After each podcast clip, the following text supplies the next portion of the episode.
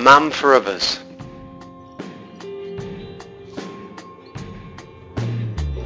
My name is Andrew. I'm from the United States and I'm a seminarian.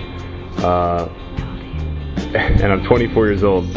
Uh, when I was in uh, my freshman year of, uh, sorry, my senior year of high school, I went on a retreat and met a priest named Father Nick on this retreat. And it was on that retreat weekend I had my conversion. I was I grew up a Catholic, but uh, didn't really have faith uh, until that weekend.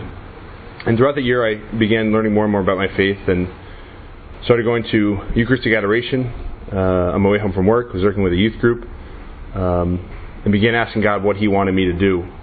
Uh, in my, November of my freshman year of college, uh, my freshman year in university, I woke up one Friday morning with the idea that God wanted me to be a priest on my heart.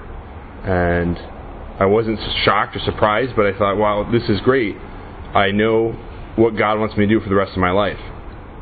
I went to Mass that Sunday. I heard a homily about the priest's first night in seminary and how he, he knew that that was where God wanted him to be. Uh, so, talking about how God had acted in his life. The next day I was driving on the highway and I saw a big billboard that said, "Do you know what you want to be? Have you asked me, God?"